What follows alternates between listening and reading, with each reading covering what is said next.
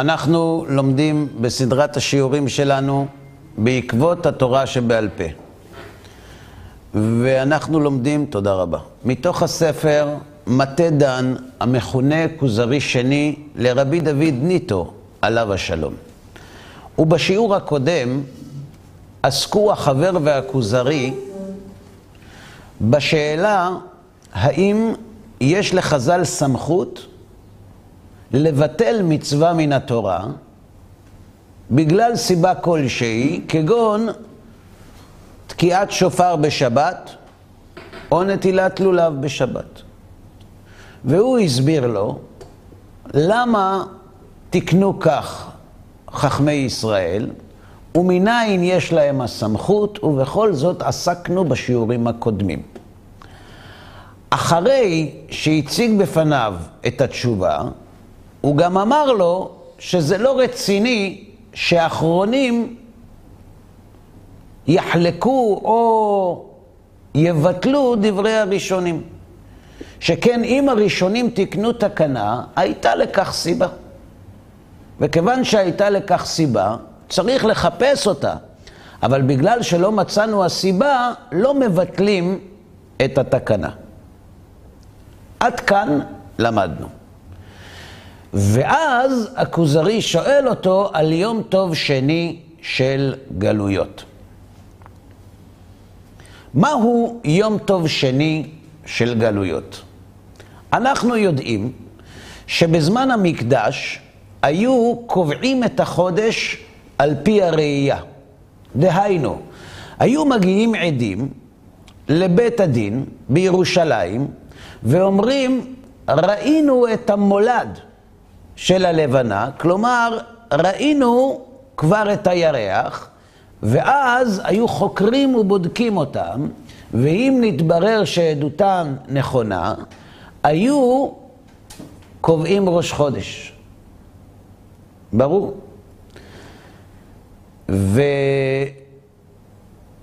וצריך לדעת שקביעת ראש חודש היא לא עניין פרוצדורלי בלבד. לקביעת ראש החודש יש השפעה על דינים רבים, על הלכות רבות ועל איסורי דאורייתא ממש. למשל, מתי צמים? הרי אנחנו יודעים שיום הכיפורים הוא בי' בתשרי. מתי א' תשרי? כדי שנדע מתי י' בתשרי. או אנחנו יודעים שבט"ו בניסן, פסח, אסור לאכול חמץ. מתי זה ט"ו בניסן? אין לוח. מקדשים את החודש על פי הראייה, וממנו מונים את הימים עד שמגיעים לפסח. עם שבועות זו פחות בעיה, מכיוון שאנחנו סופרים 50 יום מפסח, פחות בעיה. אבל גם בעצר, גם בשמיני עצרת, אותו דבר. אנחנו יודעים מתי כיפור, יודעים מתי סוכות, אבל חז"ל לא חילקו. בכל מקרה, אנחנו יודעים שיש השלכות מאוד משמעותיות לשאלה הזאת. כשהיו קובעים הדיינים בבית הדין הגדול את ראש החודש, איך היו מפרסמים אם קידשו את החודש, או האם רק מחר ראש חודש.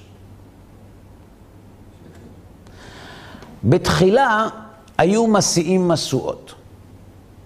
לא היה אינטרנט, ולא הייתה דרך לתקשר עם יהודים שחיים בהונלולו. לכן, היו מסיעים משואות, כיוון שרוב עם ישראל היה מרוכז פחות או יותר סביב ארץ ישראל, סוריה ובבל, כלומר עיראק, היו מסיעים משואות מהר להר, והמשואה הייתה הסימן ראש חודש. היום ראש השנה. בסדר? הכותים גרמו לכך ששפת הסימנים של המשואות נתבטלה. כיוון שהם מנו את החודשים שלהם בצורה שונה, הכותים היו נוכרים שהתגיירו, שהביא אותם מלך אשור ליישב את השומרון, לאחר שהגלה מן השומרון את השבטים. כדי שלא יישאר השומרון שמם, הם הגיעו לשם. אבל חז"ל מלמדים שהתחילו לתקוף אותם חיות טרף, אריות. והם, שהיו עובדי אלילים, האמינו, לפעמים צריך להיות גוי בשביל זה, שהסיבה שהם נטרפים על ידי אריות זה מפני שהם עובדים עבודה זרה בהולילנד. גם היהודים אומרים שהארץ קדושה. והם התגיירו. קראו להם גרי אריות. כלומר, מחמת הפחד שלהם, הם נתגיירו. והפכו להיות יהודים לכל דבר ועניין.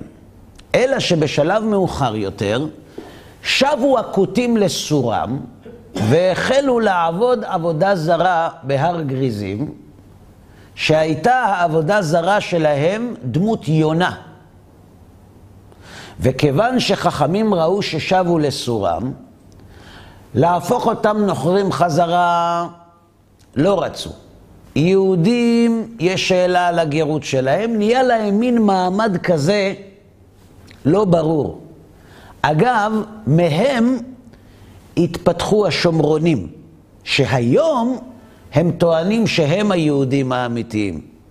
אומרת, חוץ מאיתנו, כולם טוענים שהם היהודים האמיתיים. הנוצרים בכנסייה, במיסה ביום ראשון אומרים, אנו הם ישראל עם קדושך.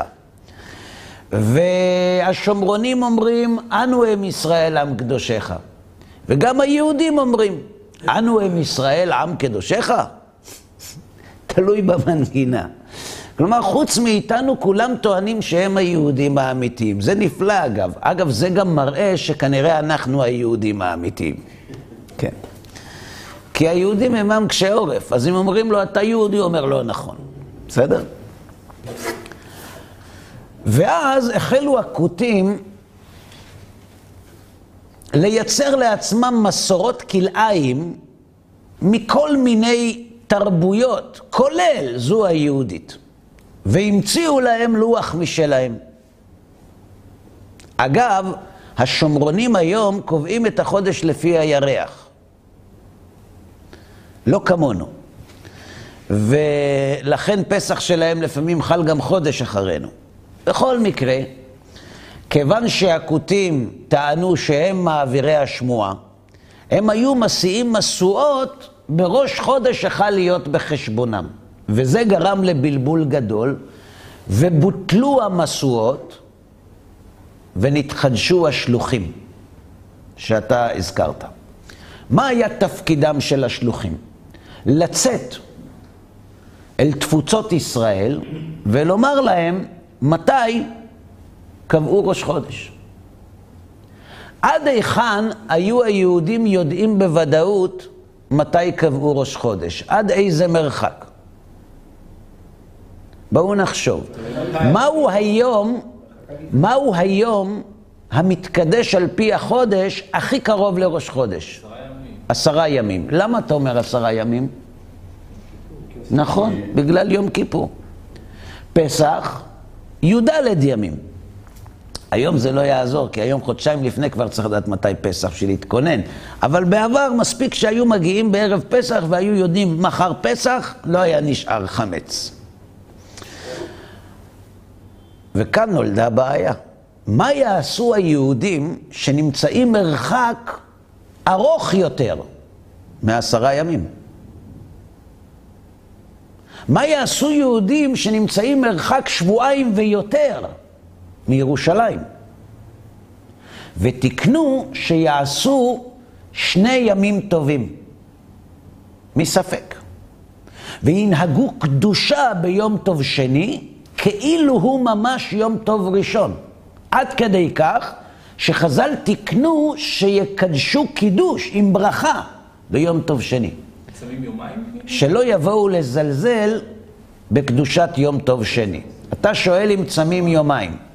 אתה יכול לנסות. לא, אבל למה... חשבתי שתשאל אם עושים ליל סדר יומיים. יש כאלה שבשבילם זה הרבה יותר קשה מלצום יומיים, אבל ליל סדר עושים יומיים, ויום כיפור לא, משום פיקוח נפש. אז לא מחלקים לכיפור. לא. ביום כיפור עושים רק יום אחד. למה עשרה ימים הטווח? בגלל כיפור, כן. נכון? מה עם ראש שנה? אם אני לא יודע ראש שנה, אני חי חי ב-X קילומטר מ... נגיד, אז נגיד שראש השנה הוא לא ידע. עכשיו, מה קורה עם יום כיפור? באמת בירושלים ידעו מתי קובעים את ראש השנה, אבל תקנו יום האריכתא, כלומר שיהיו שני ימים ראש השנה. כלומר, אנחנו מבינים שהסיבה שעושים שני ימים טובים זה לא כי לא יודעים מתי החג, וזה לא כי צריך לעשות שני ימים. יודעים מתי החג, אבל לא יודעים מתי נקבע ראש חודש, כי הוא נקבע על פי הראייה. משקיבלנו תקופתו של רבי עדה בר אהבה, ונתחדש הלוח העברי, אגב, צריך לדעת ששיטה זו, שטוענת שנתחדש לוח עברי והפסיקו לקבוע על פי העדים והשלוחים על פי הראייה, זו טענה שיש לה מתנגדים. אבל קודם כל נסביר. נקבע הלוח העברי, שעל פיו אנחנו יודעים בוודאות מתי ראש חודש. כלומר, מעתה אין לנו עוד ספק מתי חל ראש חודש, מתי חל יום כיפור, מתי חל חג הסוכות, פסח, שבועות ויום העצמאות. זאת אומרת, הכל ידוע, נכון? מצוין.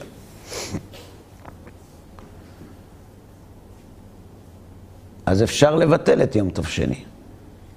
הוא כבר מרוקן מתוכן, אין כאן ספק. ידוע לנו מתי ראש חודש. נסתלקו הספקות. אגב, שיטתו של רבנו סעדיה הגאון עליו השלום, שיטה יחידנית, אבל שיטה מרתקת, הוא טוען שבימי משה ובימי הנביאים ובימי בית ראשון קידשו על פי לוח, לא על פי עדים. אז למה נטו מן הלוח לקדש על פי עדים? בגלל הצדוקים. להראות כוחם של חכמי ישראל.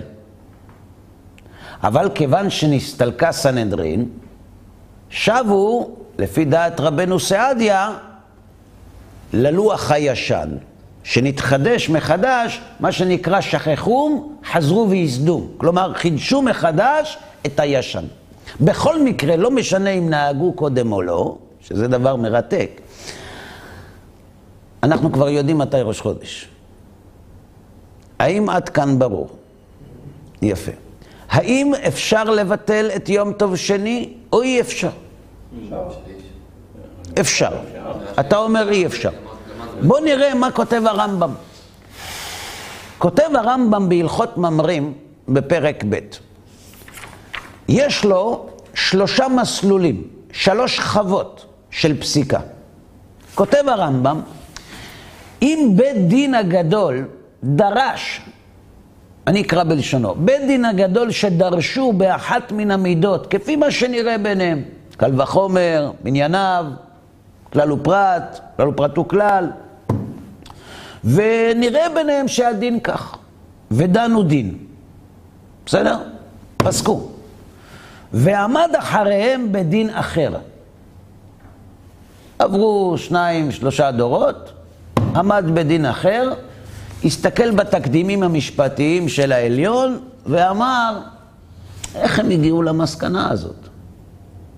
לא נראה לנו שהם דרשו נכון במידות. הם דרשו קל וחומר, אבל לא הרי זה כהרי זה. מה קורה אז? האם הדיין צריך לסגור את העיניים ולהגיד, לא, מה שהם אמרו זה קדוש, אנחנו בטח לא מבינים, ולעשות את מה שהם אמרו, או שהוא יכול לחלוק עליהם. שהרי מדובר כאן בסברה, מדובר כאן במשקל, כלומר בביטוי האישי של התבוננותו של הדיין, בספק שעומד לפניו. קל וחומר. אין ספק שדינו של החמור הוא לפחות כמו הקל. זה מתבקש, זה מושכל ראשון, נכון? עליות יותר מן הקל, אנחנו אומרים דיו לבא מן הדין להיות כנידון. זאת אומרת, אם אתה לומד, אני אתן דוגמה. לעבור באור אדום, חמור מאוד. לחנות באדום לבן, חמרמור. נכון? אתה מפריע לתנועה, זה לא, אתה לא מסכן ממשית, מיידית, אנשים אחרים. עכשיו, בן אדם בא לבית הדין, לתעבורה, ושם אמרו לו, חנית באדום לבן, 500 שקלים קנס וארבע נקודות. ואז מגיע ההוא מהאור האדום. אומרים לו 100 שקלים ואפס נקודות. האם זה מהלך הגיוני? לא. אומר לו השופט, מגיע לך הרבה יותר.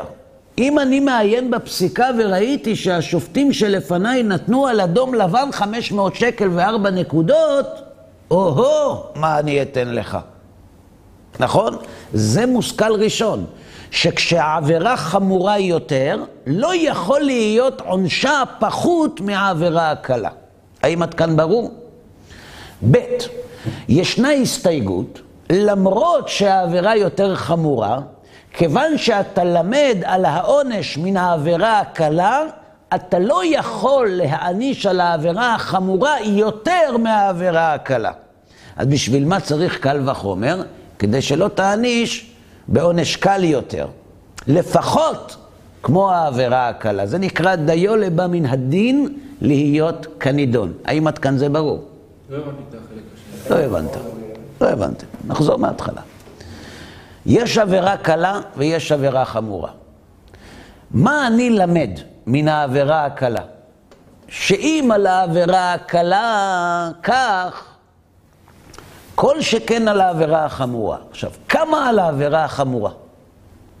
לפחות כמו. פחות, בוודאי שלא. כי אם אפשר להעניש פחות, אין כאן קל וחומר. נכון? קל וחומר הכוונה על אחת כמה וכמה, אבל אם אתה מעניש פחות, אז זה לא אחת ולא כמה וכמה. זאת אומרת, קל וחומר נועד להעלות את העונש על החמור עד לקל. מה לגבי להכפיל אותו? כי הרי זה יותר חמור. אולי נקבע תקדים, אומרים תק, תקדים אתה יכול לקבוע, אבל לא מתוך העונש של העבירה הקלה. דיו לבא מן הדין, שהוא החמור, שהוא בא מן הדין הקל, להיות כאן נידון שהוא הדין הקל.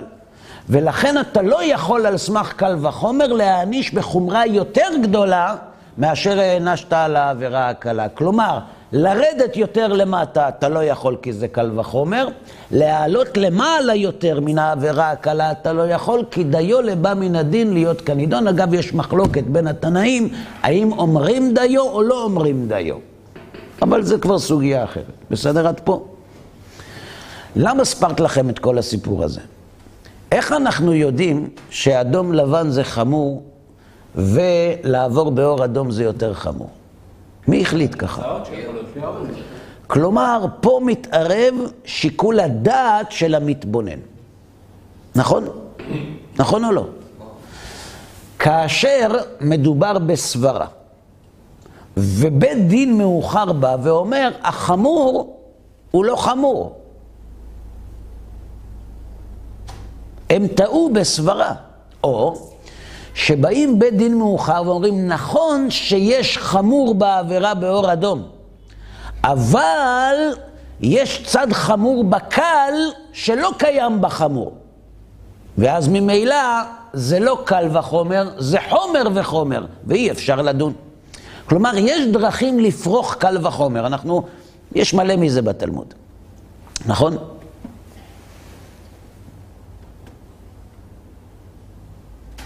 האם בית דין מאוחר יכול לבטל פסק דין שקבע בית דין הגדול לפניו על פי י"ג מידות שהתורה נדרשת בהן?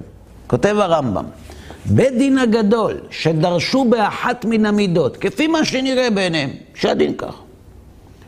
ועמד אחריהם בדין אחר, ונראה לו טעם אחר, לסתור אותו. מצאו חומר בקל וקל בחמור. הרי זה סותר ודן כפי מה שנראה בעיניו. כשמדובר בקבלה, במסורה, בהלכה למשה מסיני, אין כאן מקום לשיקול דעת.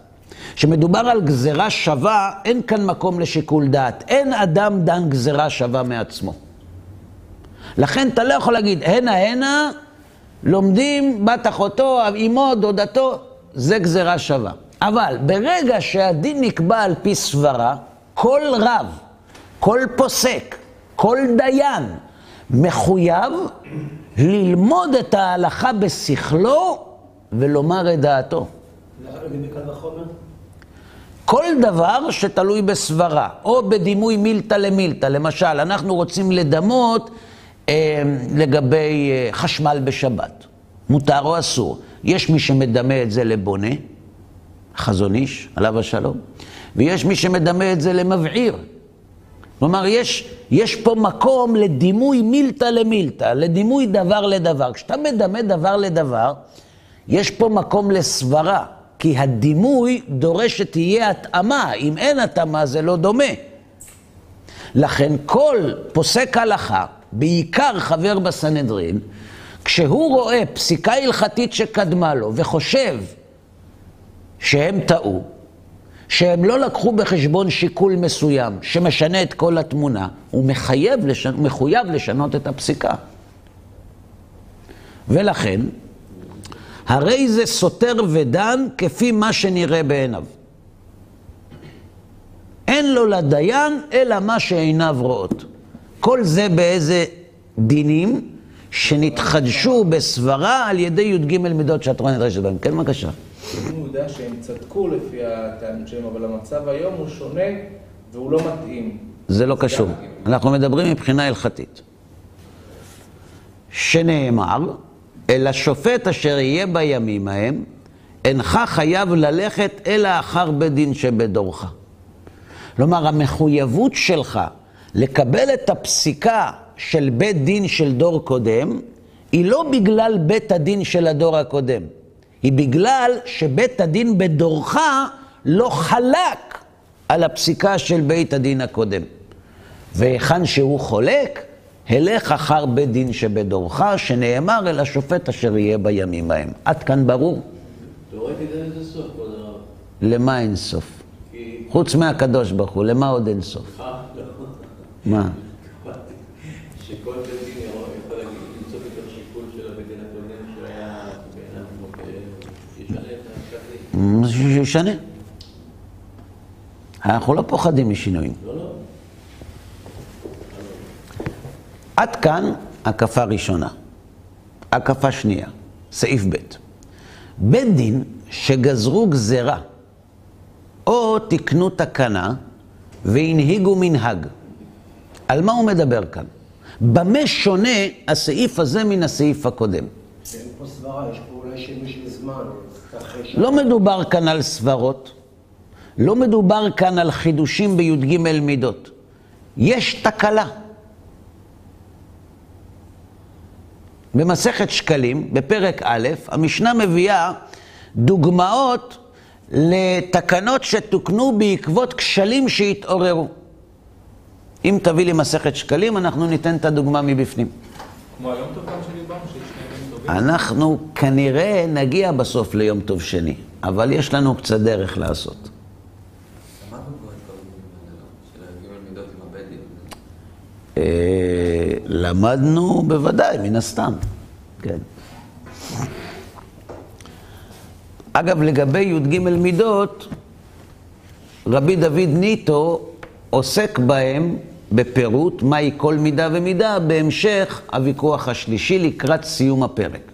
אז אנחנו נלמד את זה בפנים. אה, משנה, אין משנה שקלים.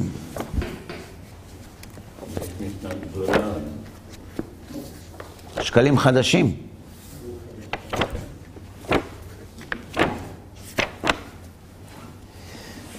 תודה.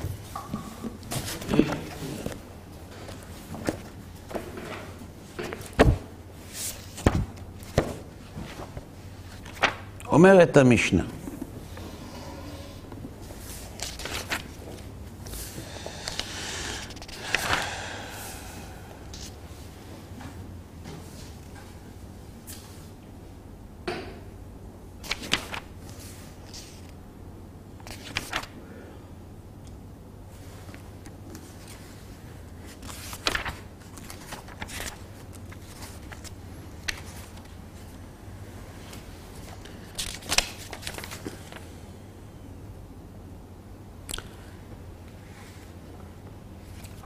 אמר רבי יהודה, אני קורא בפרק א' ממסכת שקלים, משנה ב'. אמר רבי יהודה, בראשונה היו עוקרים ומשליכים לפניהם. על מה מדובר פה? מי היה עוקר, את מה היו עוקרים ולפני מי היו משליכים? באחד באדר משמיעים על השקלים ועל הכלאיים. מה היו משמיעים על השקלים אני מבין, צריך לתת מחצית השקל.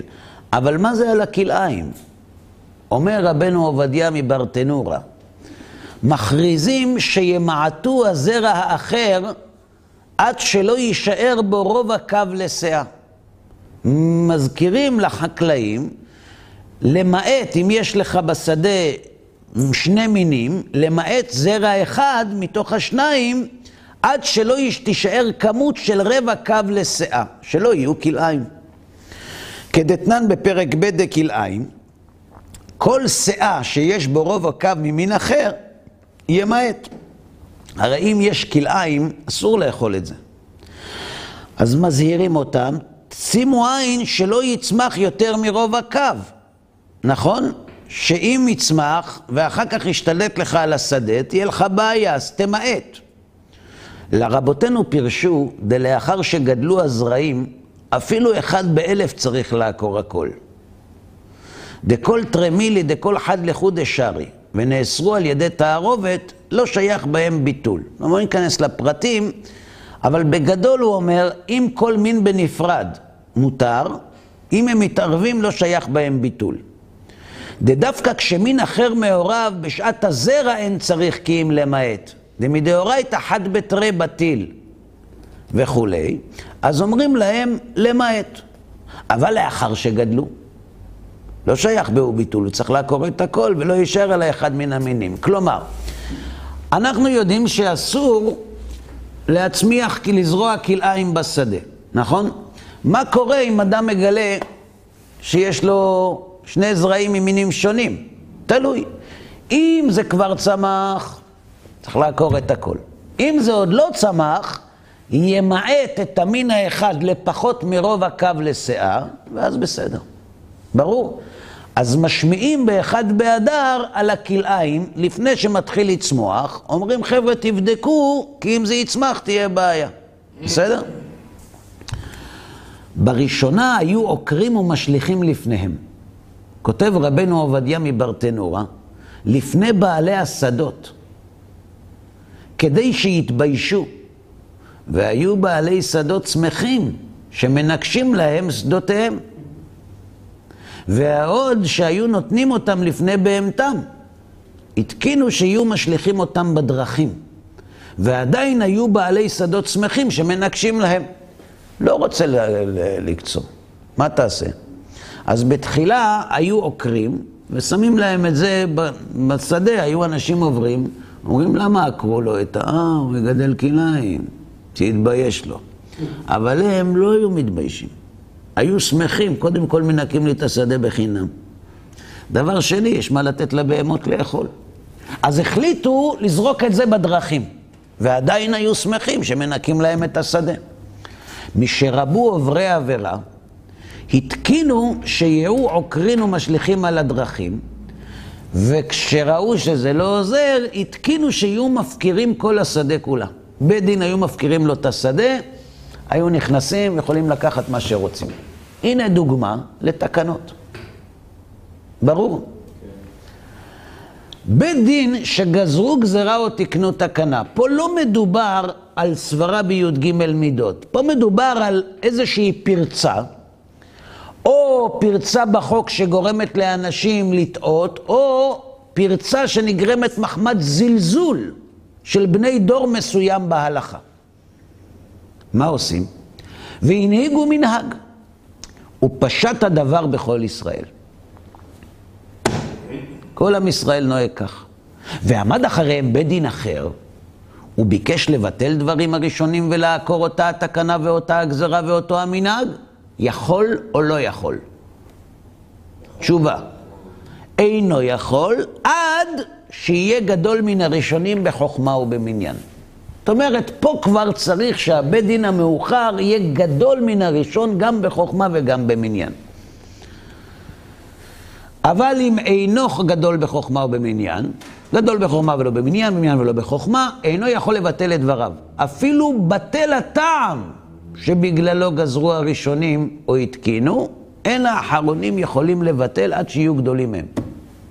כלומר, אם הם לא יותר גדולים מהם, גם אם הטעם שבגללו תיקנו את התקנה יתבטל, אי אפשר לבטל. ואיך יהיו גדולים מהם במניין? הואיל וכל בית דין הוא בית דין של 71 הוא. נכון? אין יותר מ-71. אומר הרמב"ם, זה מניין חכמי הדור, שהסכימו וקיבלו הדבר שאמרו בית הדין הגדול ולא חלקו בו. כלומר, אם רוב חכמי ישראל שבאותו הדור סבורים כמו בית הדין שרוצה לחלוק על בית הדין הקודם, זה גדול במניין. ברור. במה, סעיף ג', אחרון. במה דברים אמורים בדברים שלא אסרו אותם כדי לעשות סייג לתורה, אלא כשאר דיני תורה. אבל דברים שראו בדין לגזור ולאוסרן לעשות סייג, אם פשט איסורם בכל ישראל, אין בית דין אחר יכול לעוקרן ולהתירן, אפילו היה גדול מן הראשונים. בסדר? כל מה שנקבע בשביל לעשות סייג לתורה, שלא יבואו לזלזל, אי אפשר לבטל. גם אם הם גדולים בחוכמה ובמניין. ברור? כאילו זה לא קשור לתקלה, זה פשוט אה, עוד שכבת הגנה. נכון. עד כאן ברור. כן, בבקשה. אמרנו, אם פשט איסורה בכל ישראל. לא, נגיד, אה, אה, בעלי התבלו קריה, כמו שתיקן את זה, אבל פשוט ביטלו את זה. אבל זה לעשות סייג לתורה, אבל הציבור לא יכול לעמוד בזה. יש לנו קריטריונים אה, מתי חז"ל רשאים לגזור גזרות. ולכן, אם אנחנו נתקלים במצב שסותר את אחד הכללים שעל פיהם חז"ל גזרו, אנחנו לא מבטלים את הגזרה. הגזרה בטלה מעיקרה. למשל, אם אנחנו אוסרים שמנם של נוכרים, משום יינם, יינם יין נסך, אוסרים גם את שמנם. ואנחנו רואים שלא פשט האיסור בכל ישראל עדיין, והציבור לא יכול לעמוד בו. עומד רבי יהודה הנשיא ובית דינו ומבטלים את הגזרה. ברור, יש כללים. אנחנו מדברים במקרים שעברו את הכללים ועדיין רוצים לבטל, למרות שהגזרה לא נתנגשת בשום כלל שמעקר את הגזרה מתוכנה מעיקרה. ברור? עכשיו אנחנו חוזרים לעניין יום טוב שני של גלויות. כולנו יודעים שבטל טעם. למה? מה שאנחנו יודעים, חז"ל תיקנו את התקנה של יום טוב שני בגלל הספק. בגלל הספק אז הם לא צריכים אה, בעיקרה לקבוע ברכות, אבל הם כן תקנו, אז כנראה שיש גם קדושה ליום הזה. תנסה לחזור על דבריך ותבדוק האם יש בהם כשל פנימי. אני חוזר שוב על דבריי. חז"ל תיקנו שיהיו בחוץ לארץ עושים שני ימים טובים, כיוון שבחוץ לארץ לא יודעים האם נתקדש החודש או האם מחר חודש, וכיוון שיש מקומות שלא יגיעו אליהם השלוחים, מספק יעשו שני ימים טובים. וכדי שלא יבואו לזלזל ביום טוב שני שהוא מספק, תקנו שיאמרו בו קידוש וינהגו בו קדושה, כדי שלא יבואו לזלזל בו. כי הרי אם מזלזלים ביום טוב שני, אז יכול להיות שמזלזלים ביום טוב ראשון. וכדי שלא יגידו, אה, כבר עשינו ליל סדר אתמול, לא צריך לאכול היום מצות, אפשר רק אה, לראותם בלבד. לא.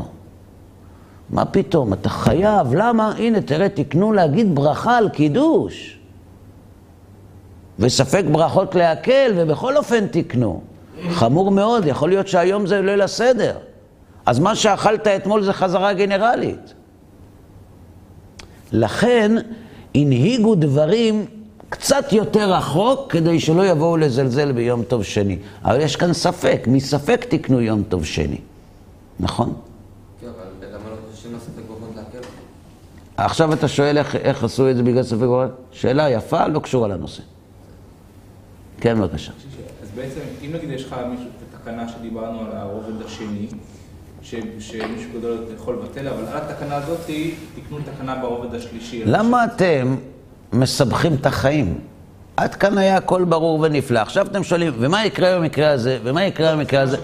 זה לא מעניין אותי. כי זה מה שקורה היום טוב. מה השני. קורה היום טוב? היום טוב השני נוצר בגלל תקלה. תקלה זה קשור לקטגוריה השנייה, נכון? אז אפשר לבטל. שנייה, כן, לכאורה כן עם דין יותר, אבל על היום טוב השני החמירו, החמירו יותר. כן, אבל החמירו בגלל הספק. ברגע שאין את הטעם, גם לא צריך להחמיר. אז מה שאני רוצה להגיד. צריך להפעיל גם את השכל. השלישית, אז היא יכולה לפרק גם את השלישית. צריך להפעיל את ההיגיון. אנחנו בגלל ספק עשינו משהו. כדי שאנשים לא יבואו לזלזל, עשינו סייג שיגידו גם קידוש ביום טוב שני. אבל על סמך מה יושב. הסייג? על סמך הספק. אין ספק. מה, תשאיר סייג סתם באוויר? אין לו משמעות. אז אפשר לבטל או אי אפשר לבטל? בדין יותר. כמו שאמרנו, קטגוריה השנייה. זה שייך לקטגוריה השנייה. עכשיו נתחיל ללמוד, אחרי ההקדמה הארוכה הזאת, נתחיל ללמוד מה כתוב פה.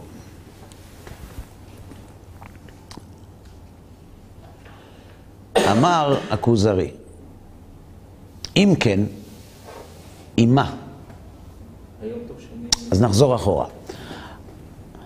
אמר הכוזרי, עודך ביושר לבב, שחרפה היא לאחרונים לערער על הראשונים, במה שמצאו ראוי לתקן להנהגת בני דורם. זה מכוער שהאחרונים שופטים את הראשונים שתיקנו תקנות עבור בני דורם ומבטלים סתם. אבל לא תכחד ממני שבהשתנות מצב העם צריך שתשתנה ההנהגה. נכון? השתנה המצב. מה, זהו לא חוק ולא יעבור? ובנידון כזה ודאי שתקנות הראשונים לא יאותו לאחרונים. על סמך מה אומר הכוזרי את דבריו? על סמך הרמב"ם. יש אפשרות לבטל תקנות, כי יש בזה היגיון. אם התקנה או הגזרה או המנהג נוצרו מנסיבות מסוימות, תרבותיות למשל, לא משנה, כלכליות. האם כשמשתנה הסיבה והמציאות, נישאר עם התקנה? בוודאי שלא.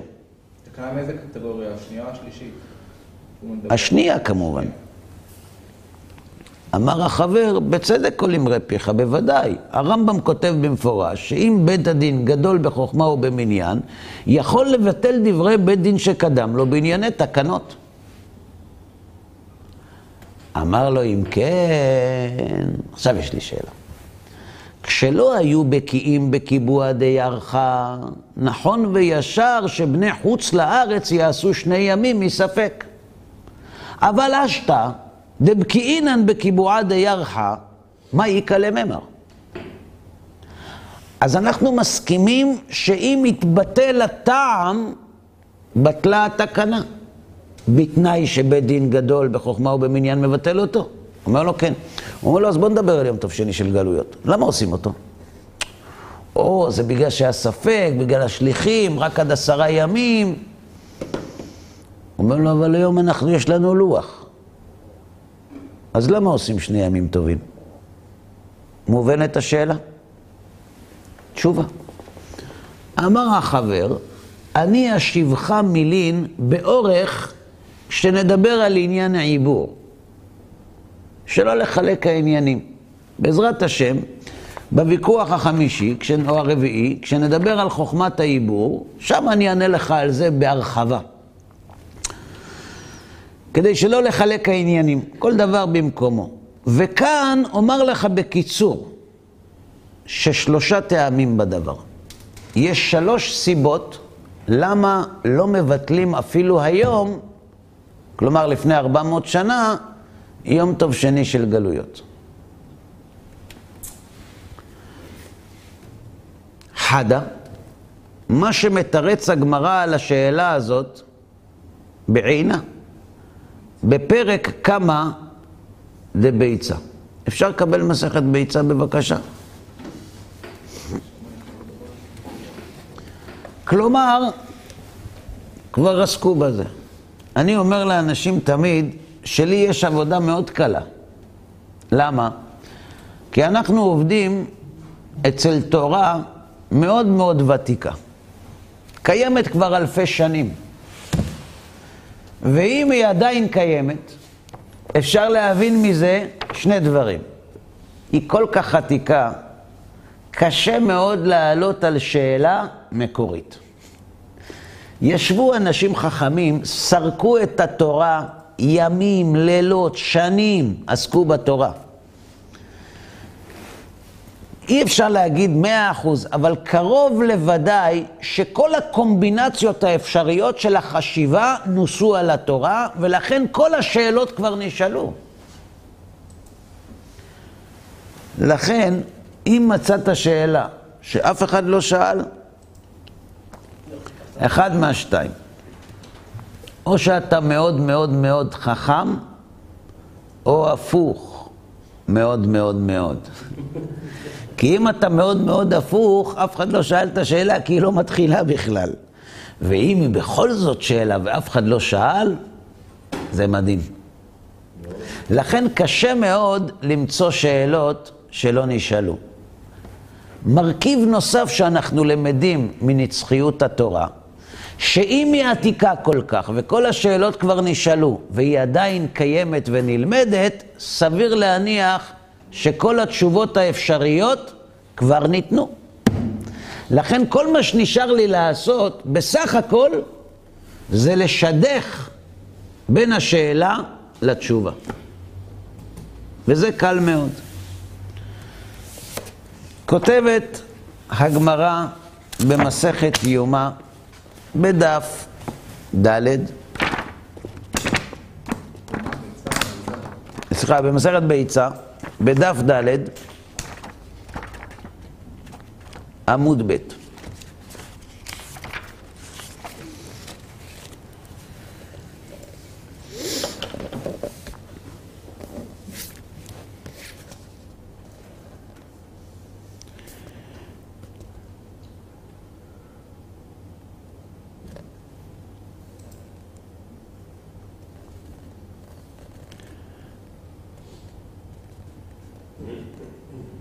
אומרת הגמרא רב זרע, כבתי דרב אסי מסתברא, דהאידנא, ידעינן בקביעה דיירך.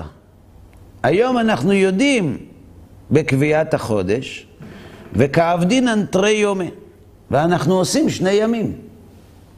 אמר אביי כבתי דרב מסתברא, דתנן, כתוב במשנה, בראשונה היו מסיעין משואות. משקלקלו הכותים, התקינו שיהיו שלוחים יוצאים. ואילו בטלו כותין, עבדינן חד יומא. ואיכא דמתו שלוחין, עבדינן חד יומא. והשתא בימינו, וידעינן בקביעה דיירכה, מהי טעמה עבדינן תרי יומא? זה לא דומה לשאלה של הכוזרי? בואו נראה.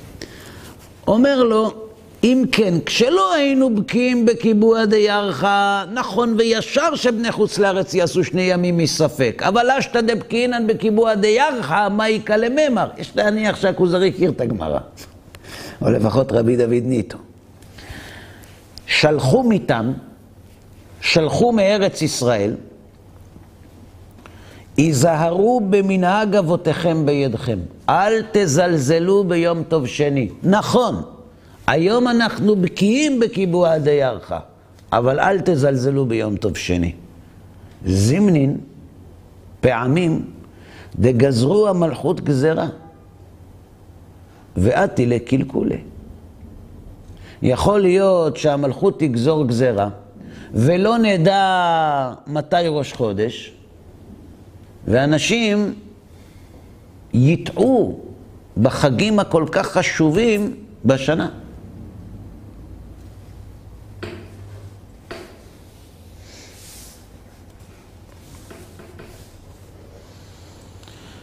דגזרי המלכות גזרה, שלא יתעסקו בתורה, וישתכח סוד העיבור מכם, ותעבדו נא מחד יומא, ואתי לקלקולי ולעשות חסר מלא ומלא חסר ותאכלו חמץ בפסח.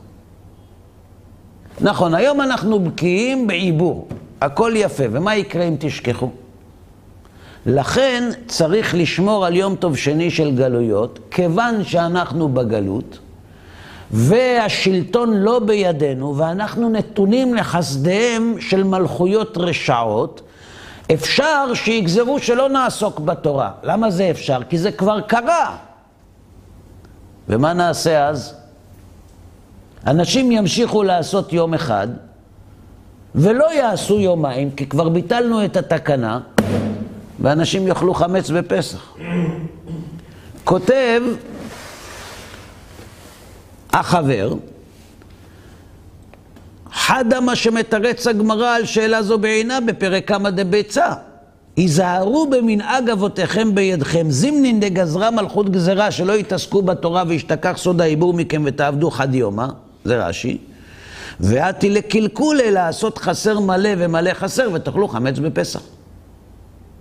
סיבה ראשונה, למה לא ביטלו את יום טוב שני. סיבה שנייה, שאם מלך המושל באר... בארץ ישראל קודם ביאת משיחנו, ועודנו בגלות, ייתן רשות לישראל לשבת על אדמתם ולמנות עליהם סנהדרין. ואז מה יהיה? יחזור העיבור ליושנו. על מה הוא מדבר?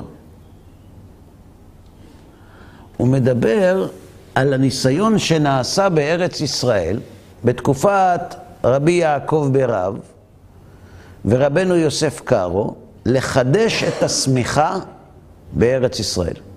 הייתה מחלוקת גדולה, האם ניתן לחדש את צמיחת החכמים? דהיינו להקים סנהדרין. אנחנו יודעים שבסנהדרין יושבים סמוכים. משה קיבל תורה מסיני ומסרה ליהושע וישוע לזקנים וכולי. אבל בטלה הסנהדרין. האם אפשר להקים סנהדרין מחדש?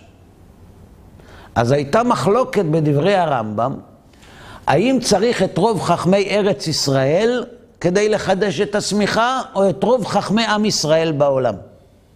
וזה עשה מחלוקת גדולה מאוד, בסופו של דבר זה לא יצא לפועל. לא נתקבל. אבל כותב שאם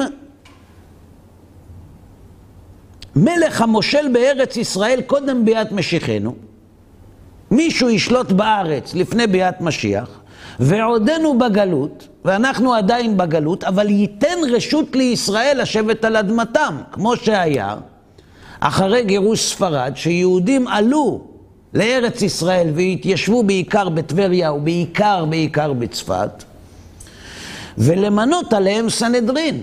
אם הרעיון היה קורם עור וגידים, והייתה מוקמת הסנהדרין, יחזור העיבור ליושנו. מה הכוונה? שמישהו יסתכל עדים בירח? מה נראה לך הכוונה? בוא נחשוב ביחד. אם יחזור העיבור ליושנו, מה זה אומר? שעדים יסתכלו בעצמם? יש לך עוד אפשרות? מה האפשרויות שיש?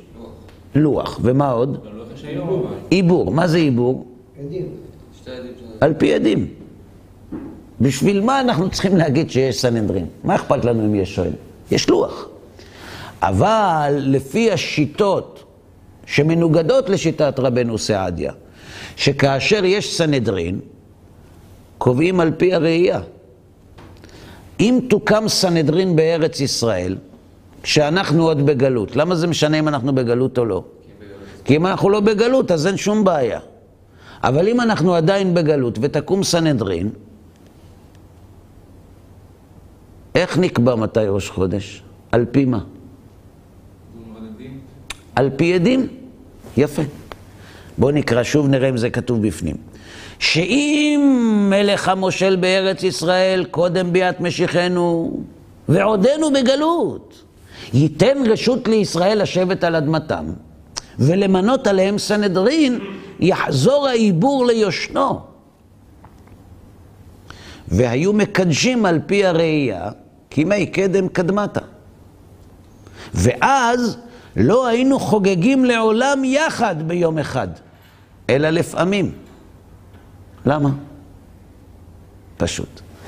אתה רוצה לבטל את יום טוב שני, נכון? נכון או לא? מה הבעיה?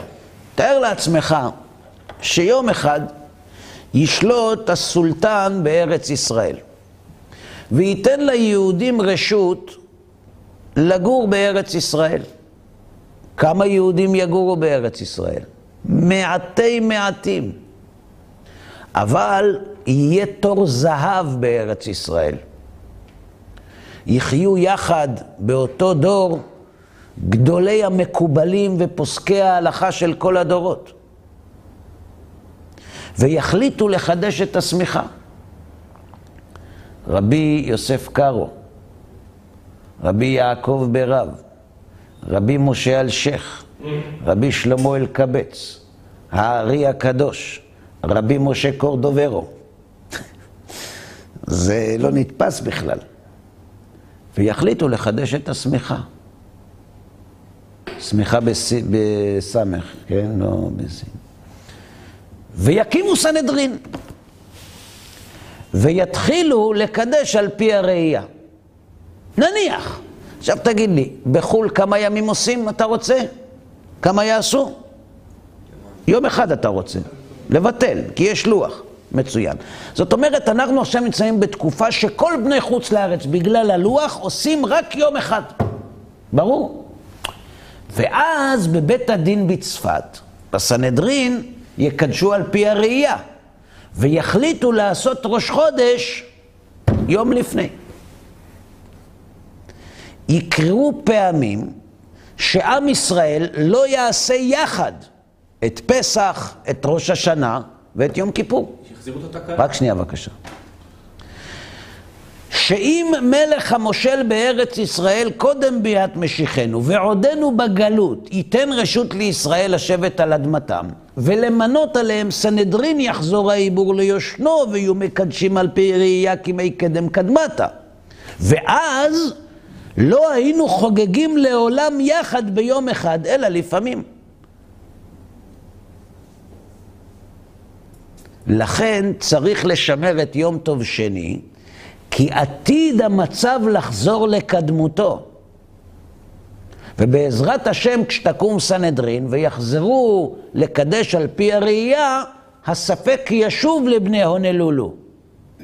ולכן אנחנו לא מבטלים את יום טוב שני של גלויות. האם זה ברור? אם יש שאלות זה בסדר. האם העיקרון הזה ברור? המהלך ברור. אם כן, יש לנו שתי תשובות. על איזו שאלה? למה לא מבטלים את יום טוב שני כשיודעים סוד העיבור ויש לוח?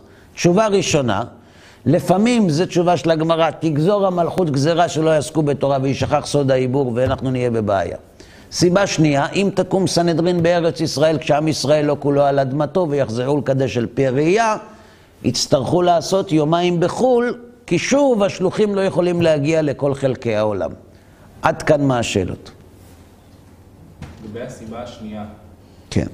אה, אם מקימים סנהדרין, הם גם יכולים לקבוע, להחזיר את התקנה שוב שצריך יומיים, זאת אומרת, שתחזיר את זה יום אחד, וברגע שיש סנהדרין, כמו שאז קבעו שצריך יומיים, גם פה יקבעו שצריך יומיים, ואז זה לא תהיה בעיה שוב, אבל בזמן שאין סנהדרין, שיהיה פעם אחת. שאלה טובה. יש שתי תשובות בדבר.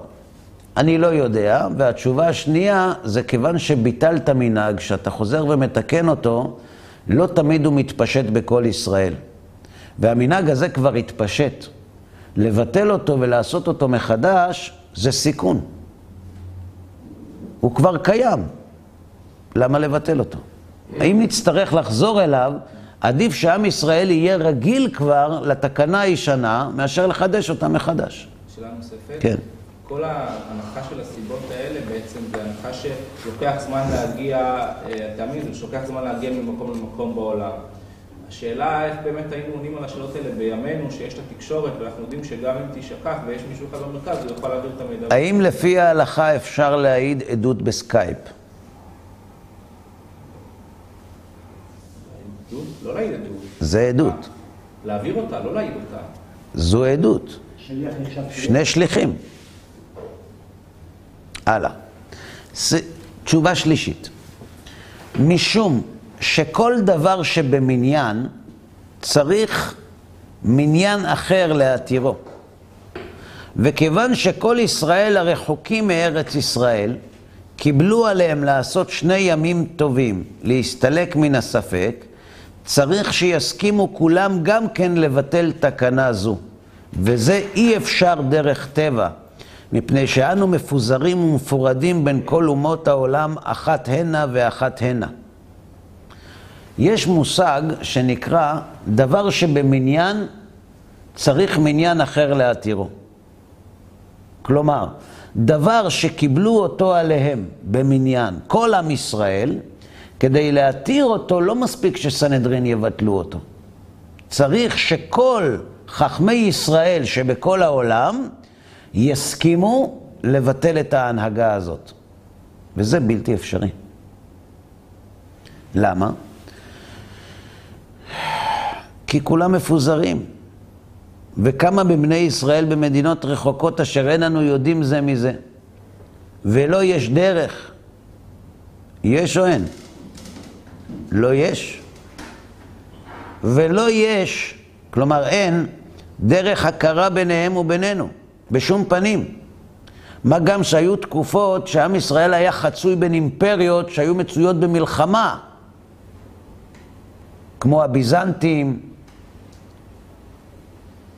והמוסלמים או הפרסים.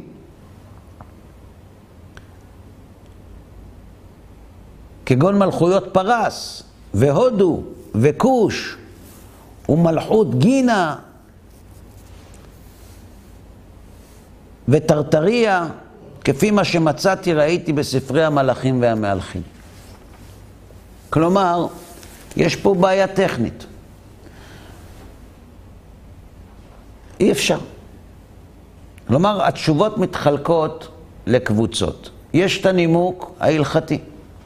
אולי ישכחו, ואז לא תהיה לנו דרך להחזיר. זימנין דגזרה מלכות גזרה. סיבה שנייה, כיוון שאנחנו למדנו, הוא אומר, שיש כוח לסנהדרין לקדש על פי הראייה. אם תשוב הסנהדרין, יקדשו על פי הראייה ונמצא שאתה מכשיל את ישראל. והסיבה השלישית היא סיבה טכנית. צריך, כל דבר שבמניין צריך, אין פה, הרמב"ם לא פה, היינו קוראים את זה מפנים, צריך מניין אחר להתירו. לא צריך, תשאיר.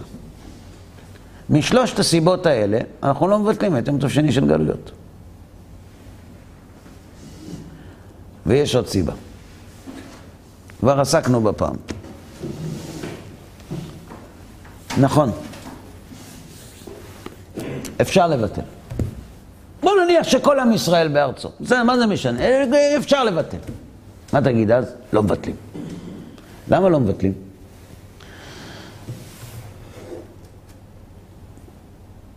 תראה, עם ישראל כמה פעמים בשנה, וזה לא קל תמיד, מקדש עוד יום מספק, למרות שכבר לא צריך. זאת אומרת, כשהולכים בלוס אנג'לס לבית כנסת ביום שני של פסח, או ביום שני של שמיני עצרת, שזה שמחת תורה, בארץ שמיני עצרת שמחת תורה זה אותו דבר, שם יש יום שמיני עצרת, יום שמחת תורה. הם יודעים שזה לא יום טוב. יש לוח. והם הולכים. אז אתה אומר, מה, אנשים לא קולטים? מה, הם לא מבינים שזה לא יום טוב היום?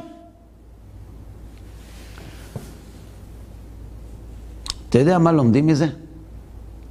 שאם עם ישראל במשך אלפי שנים מדקדק ולוקח על הגב שלו ולא מוריד אפילו מנהגים שכולם יודעים שפג תוקפם. מה זה אומר לגבי האמינות של יתר המנהגים? כלומר, אם אפילו מה שכבר אפשר להניח, ממשיכים לקחת על הגב עד שיגידו לנו להוריד, מה זה אומר על כל שאר המטען הרוחני שעם ישראל מעביר לאורך ההיסטוריה? מה אומר על הדיוק, על הנאמנות, על הקנאות לאמת? לכן יום טוב שני נשאר אף על פי שלכאורה היה אפשר לבטלו, כי בטל הטעם. אבל לא מבטלים אותו כדי להוציאו מן הכלל וללמד על הכלל כולו. עד כאן להיום.